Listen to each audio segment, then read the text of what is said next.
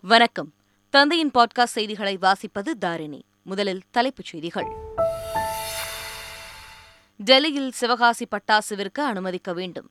முதல்வர் அரவிந்த் கெஜ்ரிவாலுக்கு முதலமைச்சர் ஸ்டாலின் கடிதம். மகளிருக்கான கட்டணமில்லா பேருந்து திட்டம் குறித்து பேசிய விவகாரம்.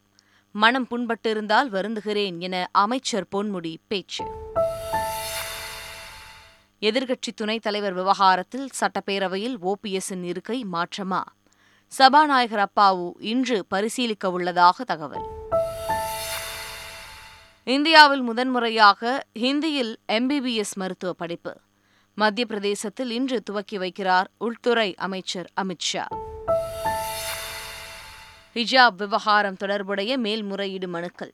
இன்று தீர்ப்பை வழங்குகிறது உச்சநீதிமன்றம். பொதுத்துறை எண்ணெய் நிறுவனங்களுக்கு இருபத்தி இரண்டாயிரம் கோடி மானியம். மத்திய அமைச்சரவை ஒப்புதல். யுக்ரைன் பகுதிகளை ரஷ்யா இணைத்துக் கொண்டதற்கு கண்டனம் தெரிவித்து ஐநா சபையில் தீர்மானம். வாக்கெடுப்பை புறக்கணித்த இந்தியா. மகளிர் ஆசிய கோப்பை டி டுவெண்டி போட்டியில் முதல் அரையிறுதியில் இந்தியா தாய்லாந்து அணிகள் மோதல். இரண்டாவது அரையிறுதியில் பாகிஸ்தான் இலங்கை அணிகள் பலப்பரட்சை. இனி விரிவான செய்திகள். டெல்லியில் சிவகாசி பட்டாசு விற்பனைக்கு அனுமதிக்க வேண்டும் என டெல்லி முதல்வர் அரவிந்த் கெஜ்ரிவாலுக்கு முதலமைச்சர் மு ஸ்டாலின் கடிதம் எழுதியுள்ளார். காற்று மாசு காரணமாக ஜனவரி ஒன்றாம் தேதி வரை பட்டாசு உற்பத்தி விற்பனை பயன்பாட்டிற்கு தடை விதிக்கப்பட்டுள்ளது. இந்நிலையில் டெல்லியில் பட்டாசு விற்பனையை அனுமதிக்க வேண்டும் என முதலமைச்சர் மு ஸ்டாலின் வலியுறுத்தியுள்ளார். இது தொடர்பாக டெல்லி முதல்வர் அரவிந்த் கெஜ்ரிவாலுக்கு அவர் எழுதியுள்ள கடிதத்தில் வேறு எந்த மாநிலத்திலும் பட்டாசிற்கு தடை இல்லாதபோது டெல்லியில் மட்டும் தடை விதிக்கப்பட்டுள்ளதாக குறிப்பிட்டுள்ளார். சிவகாசியில் உள்ள லட்சக்கணக்கான மக்களின் வாழ்வாதாரத்தை கருத்தில் கொண்டு பட்டாசுக்கு அனுமதி அளிக்க வேண்டும் எனவும் முதலமைச்சர் மு. ஸ்டாலின் வேண்டுகோள் விடுத்துள்ளார். தீபாவளியை முன்னிட்டு தற்காலிக பட்டாசு கடைகள் வைப்பதற்கான தீயணைப்புத் துறையின் தடையில்லா சான்றிதழ் கோரிய நானூற்றி அறுபத்தி ஐந்து கடைகளின் விண்ணப்பங்கள் நிராகரிக்கப்பட்டுள்ளன. தமிழகம் முழுவதும் பட்டாசு கடைகளுக்காக தடையில்லா சான்றிதழை கோரி தீயணைப்புத் துறையினரிடம் ஆறாயிரத்தி அறுநூற்றி அறுபத்தி ஏழு விண்ணப்பங்கள் பெறப்பட்டுள்ளன.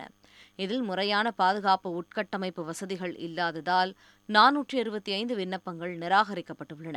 அதிகபட்சமாக நாகை மாவட்டத்தில் இருநூற்றி ஒன்பது விண்ணப்பங்கள் நிராகரிக்கப்பட்டுள்ளன. நான்காயிரத்தி அறுநூற்றி ஒன்பது விண்ணப்பங்கள் ஏற்றுக்கொள்ளப்பட்டுள்ளன. ஆயிரத்தி எழுநூற்றி தொன்னூற்றி மூன்று விண்ணப்பங்கள் பரிசீலனையில் உள்ளதாக தமிழ்நாடு தீயணைப்புத்துறை மற்றும் மீட்புப் பணிகள் துறை தெரிவித்துள்ளது. மகளிருக்கான கட்டணமில்லா பேருந்து திட்டம் குறித்து தனது பேச்சிற்கு மனம் புண்பட்டிருந்தால் வருத்தம் தெரிவிப்பதாக அமைச்சர் பொன்முடி தெரிவித்துள்ளார்.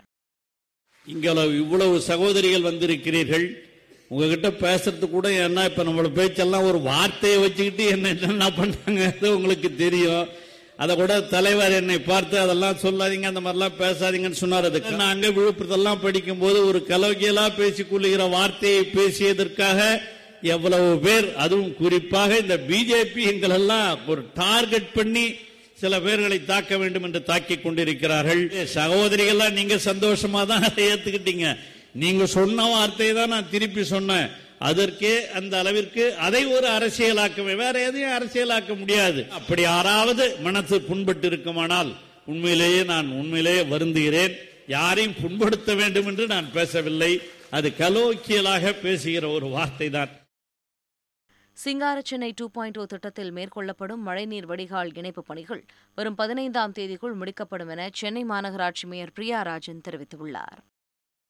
பணிகள் வந்து வேகமாக நடைபெற்று வருகின்றனர். இப்போ நாங்கள் அக்டோபர் ஃபிஃப்டீன்த்துக்குள்ளே ஒர்க் கம்ப்ளீட் பண்ண சொல்லி சொல்லியிருக்கோம். எங்கள் மாநகராட்சியில் வந்து இப்போ கொச சிங்கார சென்னை ஃபண்ட்ஸ் பொறுத்த வரைக்கும் ninety five percent work complete ஆயிடுச்சு.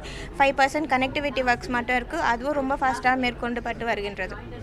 மற்ற மற்ற ப்ராஜெக்ட்லாம் மத்திய சென்னை வர டென்ஷன் இல்லை எல்லாம் பேக்கேஜ் வைஸ் போயிட்டுருக்கு. இப்போ இன்ஃப்ராஸ்ட்ரக்சர் அண்ட் அம்யூனிட்டிஸ் ஃபண்ட் பார்த்தீங்கன்னா எயிட்டி சிக்ஸ் பர்சன்ட் போயிட்டுருக்கு. வேர்ல்ட் பேங்க் ஃபண்ட் பார்த்தீங்கன்னா அது ஒரு நைன்ட்டி பர்சன்ட் கம்ப்ளீட் ஆயிருக்கு. இந்த மாதிரி பேக்கேஜ் வைஸ் ஒன்று ஒன்றும் கம்ப்ளீட் ஆயிருக்கு. இப்போ கொசஸ் தலையார் மட்டும் பார்த்தீங்கன்னா டுவெண்ட்டி டுவெண்ட்டி ஃபோர் எடுக்கும். அதுக்கு டைம் ஸ்டார்ட் ஜானில் அந்த மாதிரி கம்ப்ளீட் ஆகும். பிகாஸ் அது ரொம்ப பெரிய ப்ராஜெக்ட்ஸ் அதுவும் ஒர்க் ரொம்ப ஃபாஸ்ட்டாக பண்ணிட்டு இருக்காங்க அந்த ஒரு பேக்கேஜ் தவிர்த்து மற்ற பேக்கேஜ் எல்லாமே கம்ப்ளீட் பண்ணுறதுக்கு நாங்கள் லிங்க் எல்லாமே வந்து இணைச்சிச்சா மேடம் மழைநீர் வடிகாலுக்கான மிஸ்ஸிங் லிங்க் அது மிஸ்ஸிங் லிங்க்ஸ் எல்லாம் ஒரு சில இடத்துல இணைக்கப்பட வேண்டி இருக்குது. அதுக்காக பணிகள் ரொம்ப வேகமாக மேற்கொள்ளப்பட்டு வருகிறது ஜோனல் ஆஃபீஸர்ஸும் வந்து ரொம்ப தீவிரமாக வேலை செஞ்சுட்டு இருக்காங்க கான்ட்ராக்டர்ஸை நாங்கள் எவ்வளோ புஷ் பண்ண முடியுமோ அவ்வளோ புஷ் பண்ணி வேலை மேற்கொள்ளப்பட்டு வருகிறது. அதிமுகவின் பொன்விழா நிறைவு மற்றும் ஐம்பத்தி ஓராவது ஆண்டு விழா அக்டோபர் பதினேழாம் தேதி நடைபெறவுள்ளதாக அறிவிக்கப்பட்டுள்ளது.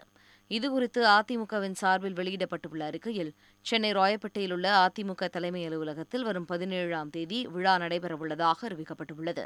அதில் எம்ஜிஆர் ஜெயலலிதா ஆகியோரின் சிலைகளுக்கு மாலை அணிவித்து அதிமுக இடைக்கால பொதுச் செயலாளர் எடப்பாடி பழனிசாமி இனிப்பு வழங்கவுள்ளதாக தெரிவிக்கப்பட்டுள்ளது.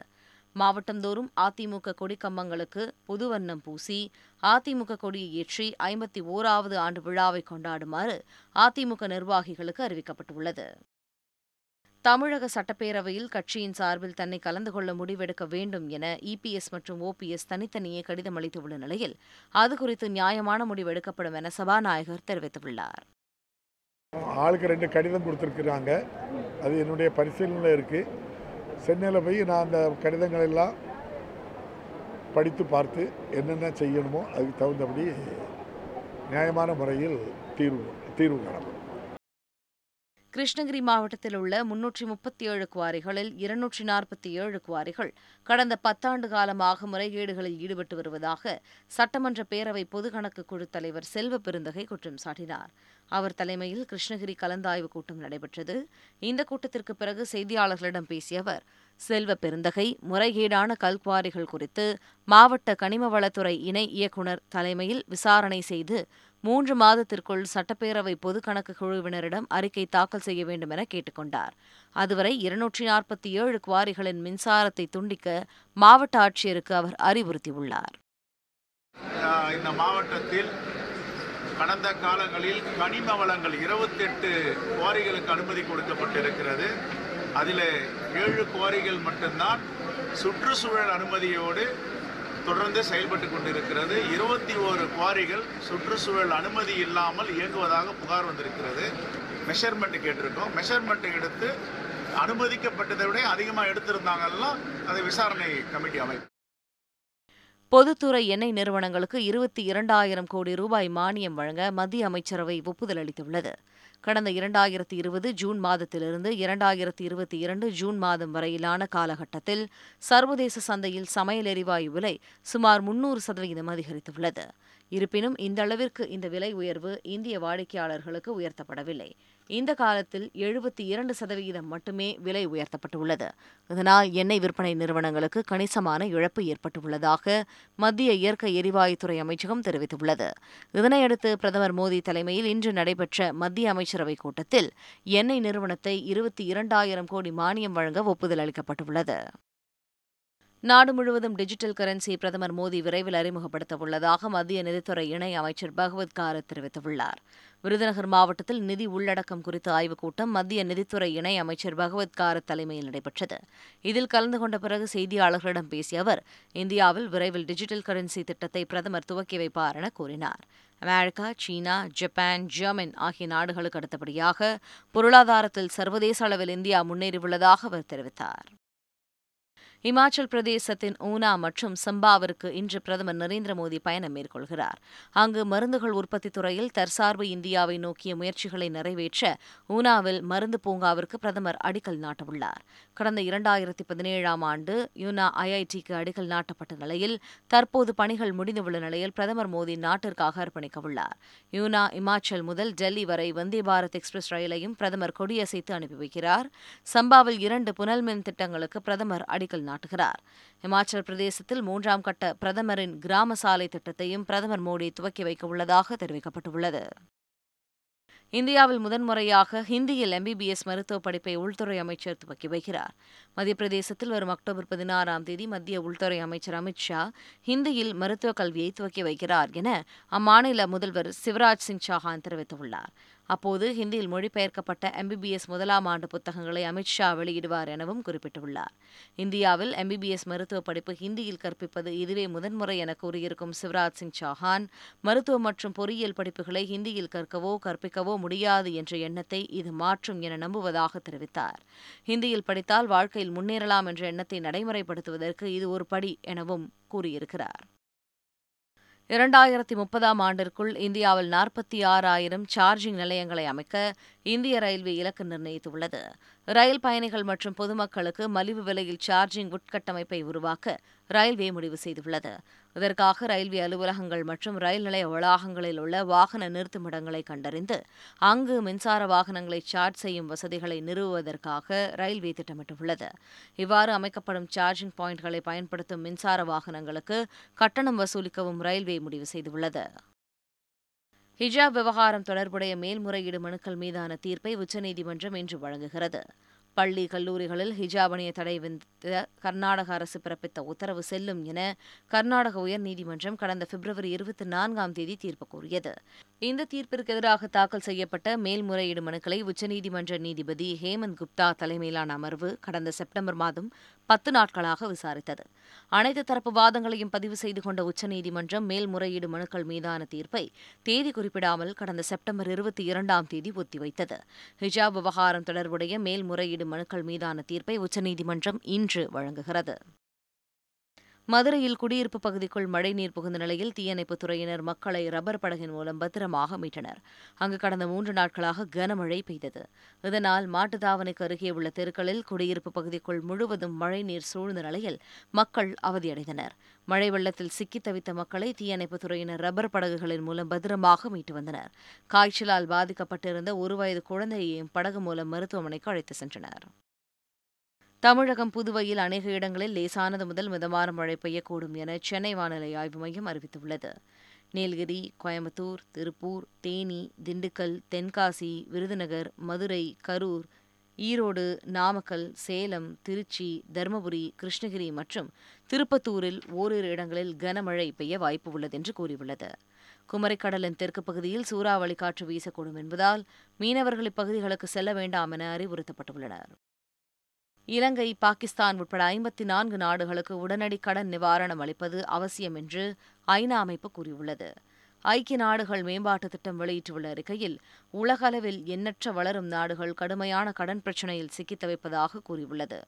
இந்நாடுகள் வாங்கிய கடனை திருப்பிச் செலுத்த முடியவில்லை புதிதாக கடன் வாங்கவும் முடியவில்லை என்று கூறியுள்ள ஐநா இவற்றில் இலங்கை பாகிஸ்தான் நீஷியா ஜாத் ஜாம்பியா ஆகிய நாடுகள் உடனடி ஆபத்தை சந்திக்கும் நிலை உள்ளதாக குறிப்பிட்டுள்ளது. அந்த நாடுகள் உட்பட ஐம்பத்தி நான்கு நாடுகளுக்கு உடனடியாக கடன் நிவாரணம் அளிப்பது அவசியம் என்றும் ஐநா அமைப்பு கூறியுள்ளது. யுக்ரைன் பிராந்தியங்களை ரஷ்யா இணைத்துக் கொண்டதற்கு கண்டனம் தெரிவிக்கும் தீர்மானம் ஐநா சபையில் நிறைவேறியது. போரில் யுக்ரைனிடமிருந்து ஆக்கிரமித்த லுஹான்ஸ் டொனெட்ஸ்க் கர்சன் ஜெபோர்ஜியா ஆகிய நான்கு பிராந்தியங்களை ரஷ்யா தன்னுடன் இணைத்துக் கொண்டது. ஆனால் சர்வதேச சட்டத்தை மீறும் செயல் என உலக நாடுகள் கண்டித்தன. இந்த நிலையில் யுக்ரைனின் நான்கு பிராந்தியங்களை ரஷ்யா இணைத்ததை கண்டித்து ஐநா சபையில் தீர்மானம் கொண்டுவரப்பட்ட திட்டமிடப்பட்டது. இதன்படி ரஷ்யாவை கண்டிக்கும் இந்த தீர்மானத்தின் மீது வாக்கெடுப்பு நடைபெற்றது. இந்த தீர்மானத்திற்கு ஆதரவாக நூற்றி நாற்பத்தி மூன்று நாடுகளும் எதிராக ஐந்து நாடுகளும் வாக்களித்தன. இந்தியா உட்பட முப்பத்தி ஐந்து நாடுகள் வாக்கெடுப்பை புறக்கணித்துள்ளன. குஜராத்தில் நடைபெற்ற முப்பத்தி ஆறாவது தேசிய விளையாட்டுப் போட்டி வண்ணமயமான கலை நிகழ்ச்சிகளுடன் நிறைவுற்றது. சூரத் ராஜ்கோட் உள்ளிட்ட ஆறு நகரங்களில் முப்பத்தி ஆறாவது தேசிய விளையாட்டுப் போட்டிகள் நடைபெற்று வந்தது. இந்நிலையில் சூரத்தில் நேற்று வண்ணமயமான கலை நிகழ்ச்சிகளுடன் தேசிய விளையாட்டுப் போட்டித் தொடர் நிறைவு பெற்றது. இதில் சர்வீசஸ் அணி அறுபத்தி ஓரு தங்க முப்பத்தி ஐந்து வெள்ளி முப்பத்தி இரண்டு வெண்கலம் என மொத்தம் நூற்றி இருபத்தி எட்டு பதக்கங்களை கைப்பற்றி முதலிடம் பிடித்தது. தமிழக அணி இருபத்தி ஐந்து தங்கம் இருபத்தி இரண்டு வெள்ளி இருபத்தி ஏழு வெண்கலம் என மொத்தம் எழுபத்து நான்கு பதக்கங்களை பெற்று ஐந்தாவது இடத்தில் நிறைவு செய்தது.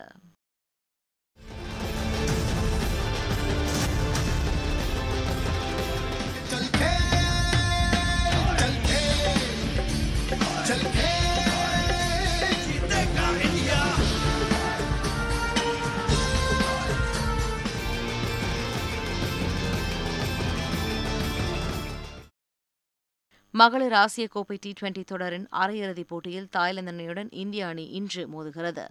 வங்கதேசத்தில் நடைபெறும் மகளிர் ஆசிய கோப்பை டி டுவெண்டி தொடரில் இந்தியா பாகிஸ்தான் இலங்கை தாய்லாந்து ஆகிய அணிகள் அரையிறுதி சுற்றுக்கு தகுதி பெற்றன. இந்நிலையில் சி ஹெல்ட் மைதானத்தில் இன்று காலை எட்டு முப்பது மணிக்கு நடைபெறும் முதல் அரையிறுதிப் போட்டியில் இந்தியா மற்றும் தாய்லாந்து மகளிர் அணிகள் மோதுகின்றன. அதைத் தொடர்ந்து பிற்பகல் ஒரு மணிக்கு நடைபெறும் இரண்டாவது அரையிறுதிப் போட்டியில் பாகிஸ்தான் மற்றும் இலங்கை மகளிர் அணிகள் மோதுகின்றன.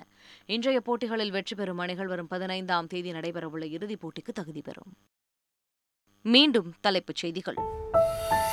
டெல்லியில் சிவகாசி பட்டாசு விற்க அனுமதிக்க வேண்டும். முதல்வர் அரவிந்த் கெஜ்ரிவாலுக்கு முதலமைச்சர் ஸ்டாலின் கடிதம். மகளிருக்கான கட்டணமில்லா பேருந்து திட்டம் குறித்து பேசிய விவகாரம்.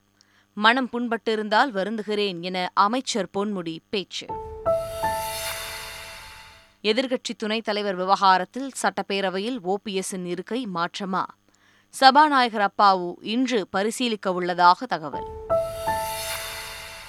இந்தியாவில் முதன்முறையாக ஹிந்தியில் எம்பிபிஎஸ் மருத்துவ படிப்பு. மத்திய பிரதேசத்தில் இன்று துவக்கி வைக்கிறார் உள்துறை அமைச்சர் அமித்ஷா ஹிஜாப் விவகாரம் தொடர்புடைய மேல்முறையீடு மனுக்கள். இன்று தீர்ப்பை வழங்குகிறது உச்சநீதிமன்றம். பொதுத்துறை எண்ணெய் நிறுவனங்களுக்கு இருபத்தி இரண்டாயிரம் கோடி மானியம். மத்திய அமைச்சரவை ஒப்புதல். யுக்ரைன் பகுதிகளை ரஷ்யா இணைத்துக் கொண்டதற்கு கண்டனம் தெரிவித்து ஐநா சபையில் தீர்மானம். வாக்கெடுப்பை புறக்கணித்த இந்தியா. மகளிர் ஆசிய கோப்பை டி டுவெண்டி போட்டியில் முதல் அரையிறுதியில் இந்தியா தாய்லாந்து அணிகள் மோதல். இரண்டாவது அரையிறுதியில் பாகிஸ்தான் இலங்கை அணிகள் பலப்பரட்சை. இத்துடன் செய்திகள் நிறைவு பெறுகின்றன.